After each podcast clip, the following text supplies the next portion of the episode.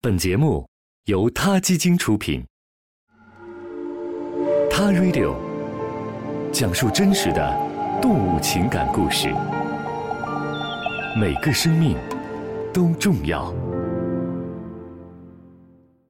古希腊哲学家亚里士多德曾说过一句话：“放松和玩耍是生活中不可缺少的要素。”享乐主义者认为，享乐是人类最重要的追求，即使是工作狂。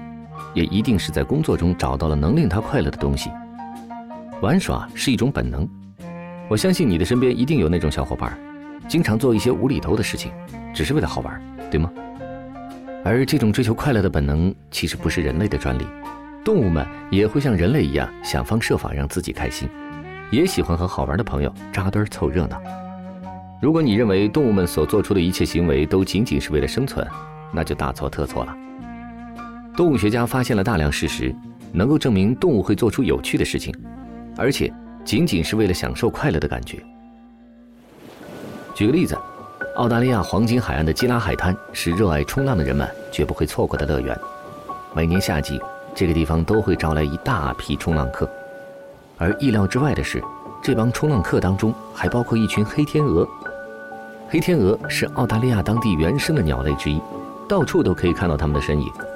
这些黑天鹅是天生的冲浪好手，而且还能玩群体花式冲浪。在当地居民米尔拍下的视频中，四只黑天鹅并排顺着海浪游泳，海浪越来越大，但它们还是自在地跟着浪花的节奏移动。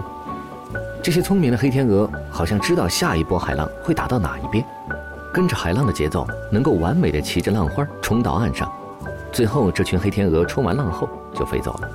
留下在海岸上为他们欢呼的人群。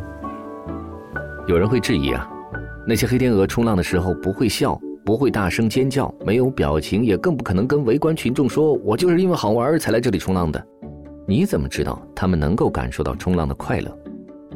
我可以从一个观察者的角度告诉你们：你看看这些黑天鹅一遍又一遍地抓住任何机会冲到浪尖上，这样做又抓不到可以吃的鱼，如果不是为了开心好玩。那还能是为了什么呢？这个时候，如果你还不相信，那我只能搬出达尔文来说服你了。伟大的科学家达尔文在《物种起源》当中提出了进化的连续性理论，简单解释起来就是，生物的演化是长时间连续性的缓慢改变，而不是突然性的巨变。同一类生物有着共同的祖先，例如哺乳类动物是由同一个祖先演变而来的，因此我们完全有理由相信。在人类和非人类动物的神经机制上，玩耍所带来的快乐反应是一样的。其实快乐也是一个很难定义的东西，对吗？但我相信动物和人类一样，知道什么能让自己快乐，做有趣放松的事情，并享受做这些事情的过程，是千百年来每一个物种进化的结果。这样一种追求快乐的行为，能让每个生物个体保持生机和活力。只要无害于他人和社会。任何人追求快乐的行为都是正当的。从人类的利益角度来看，动物们的快乐情绪也能够传递给人类。很多朋友告诉我，当他们看到动物们，包括自己家养的宠物和野生动物们，快乐的打闹在一起，做一些看上去很滑稽的事情时，自己也会忍不住笑出声来，甚至想要去加入他们。很多非人类动物做出人类无法理解的一些行为，原因其实很简单，只是为了好玩。意识到这一点，是不是觉得动物的世界更加精彩了呢？在玩耍方面，动物们好像还有很多我们人类不知道也不了解的创意。一些动物行为学家已经开始研究动物们玩耍的行为了。这项工作听起来也挺好玩的，不是吗？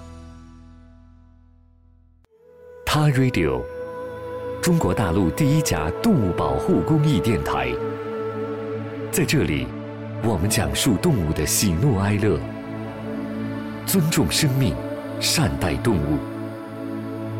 他的世界因你而不同。